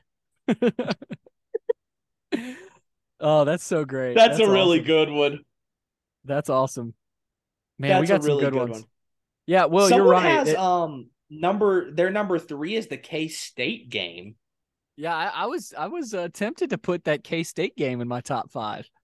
But, That I mean one's that, that... one's forgotten about because it turned into a meme after the game. So I think Vanderbilt Yeah. the post game pushed that interview out with of- Nephi turned into a Yeah. meme. Yeah, I think that one is pushed like out of Vanderbilt fans' brains, even though that game had a lot of hype around it. And that Kansas State team, I believe, was ranked at Yeah. the time that they Vandy came in. fans don't Yeah. want to think about the joy because of the sorrow it produced. Like that, Oh, I, that's I remember. I, Yeah. I w- I've always been realistic. I didn't think Vanderbilt was going to go in and beat Alabama, but like 0.1 percent of my of my brain was like, we might do it. Like the boys might go out and do it. like, and I let that. It's it's like the kids sitting there, the the Vanderbilt meme sitting alone with the score 59 nothing in the bleachers. Like that was really me because I allowed the 0.1 percent of hope to really take over my brain. And by the time that kickoff happened, I was like, Pinkney and the boy and Shurmur and the boys, they're gonna they might they might give old Saban a game. Like I, I'm starting to buy I thought. Vanderbilt. There was I totally don't know how we that play. I was like Vanderbilt's gonna don't win this game. yeah. you don't know how And we I- play. I thought the same ball. thing. And I will hold to this on the first drive for Vanderbilt, an interception on a perfectly thrown Ball ball to Jared Pinkney bounced off Pinkney's hands and turned into a turnover. Vanderbilt was moving the ball at the beginning of that game, and immediately you felt all the air sucked out of that sideline. You felt the wind out of the sails, and that team stopped having any belief that they were going to win that game after they threw an interception on to on what should have been a catch to their star tight end, bounced off his hands, and the rest is history. Imagine And uh, you know, I think it kind of resets that that whole season back to square Yeah. one. imagine Vandy goes up seven nothing on Bama. I would. I mean, I in would my have dreams. ceased. I would have ceased to exist. Like I would would have died the- on the spot. that that could have been a number five. Vandy leading Alabama seven nothing at the beginning of a game. Like that could have been one of the. It, Yeah, it's the why when you asked at the beginning of this podcast, you were like, "What was your breaking moment?" I'm like, it's hard to say because I think it would be like that 2013 Ole Miss was the big break, but then there's also little nuanced things like that. Little little like- fractures. yeah, it's like Little you know that was the big that was the big break, but then it was like that oh, was he's you broke your femur. Yeah. Yeah, that one was like, why did you get your hopes up again? Only That one you tore your soul meniscus. crushed. You Yeah, tore your like- meniscus, but your femur was already snapped in half. Yeah, You really. Yeah, really. What I, I tore my Achilles in that Ole Miss game. You're never the same after you tear your Achilles. Like it, it's it's a rubber band. They try to put it back together, but it never has that same elasticity. That You was my just soul. you had after just reco- just you had just recovered from tearing your Achilles, and then you got your leg chopped off. Yeah, Like that- Well, I tore my Achilles in 2013 with Ole Miss. Then I, I rehabbed real hard, and I came back for the Temple game in 2014. I tore my other Achilles. I mean, just ripped it, and I was like, "Damn, this is going to be a lot of rehab, a lot of off-season rehab." And then Derek Mason came in, and that happened. Another that was just a little meniscus tear, nothing too bad. And then I would say the female you- kicker did you during ever- COVID year. Did you ever? I was Uh, thinking to say like physically 20 die. 2020, you're just the SpongeBob meme to where the dude is like wrapped in bandages in like a wheelchair with his leg up. Just like that's Somehow that's still you alive. 2020. Somehow against all odds. You're like the guy in 127 hours who's got his arm stuck between a rock and a wall in like the desert. And he's like, you're just sawing your arm off because you're like, I gotta survive, I gotta survive. yeah, like that's we, you know, as a va- that's you being like Sarah Fuller, man. She might make this field goal right here. You're just sawing your arm off. I'm like, sawing my arm off. I'm like, it's not so bad. Maybe she's actually the best option. Uh, the students aren't able to be on campus because of COVID, and then Vanderbilt gets all this national attention, and they can't even get the ball in the range for her to attempt a field goal because oh they get dominated so badly by Missouri. And then Sarah Fuller comes onto the field to be the first female to play in a college football game, and they do a pooch kick, quote unquote. She shanked it. I, I don't Yeah. care what they say. They said she told her to do that. Never in the history of SEC football have they told a kicker to kick it to the 30 yard line on a kickoff in You normal, continue, normal you field continue to saw your arm because live during the game, you're like, well, maybe it just it just bounced off her foot the wrong way. Maybe it just maybe maybe, it it, really was just a you bad get- kick. you get embarrassed, can't even get into the red zone, and then they literally don't have enough players to play the final game of the season against Georgia because they were going to get embarrassed so Honestly, badly thank God under the Derek Mason guys. regime. Under the Derek Mason regime, they literally couldn't play an SEC opponent. They were so bad. Thank you, Clark Lea, for getting us to the point we are we are at now. That we're not the laughing stock of the entire country. Thank you. I just Lee. remember so many Georgia fans were mad on Twitter. They're like, "You ruined our senior senior night." I'm like, "Dude, screw you guys. I don't care. I don't want to play this game. Yeah, I'm they glad act they like canceled it. We we literally ran out of available men on Vanderbilt's campus to play on the football. They were team. DMing me on Twitter. They're like, "Bro, need you to suit up against Georgia." oh my god. There there you have it. Top five favorite Vanderbilt memories. Not a lot of them. The few, the proud, but we got it in. Marines. So there you go. Top five Vanderbilt memories. We'll see what we got next week. For Will Byrum, Trevor Hulan, I'm Billy Derrick. Thank you for tuning in for another episode of the Dore Report 51 days away from Vandy, Hawaii. Stay tuned.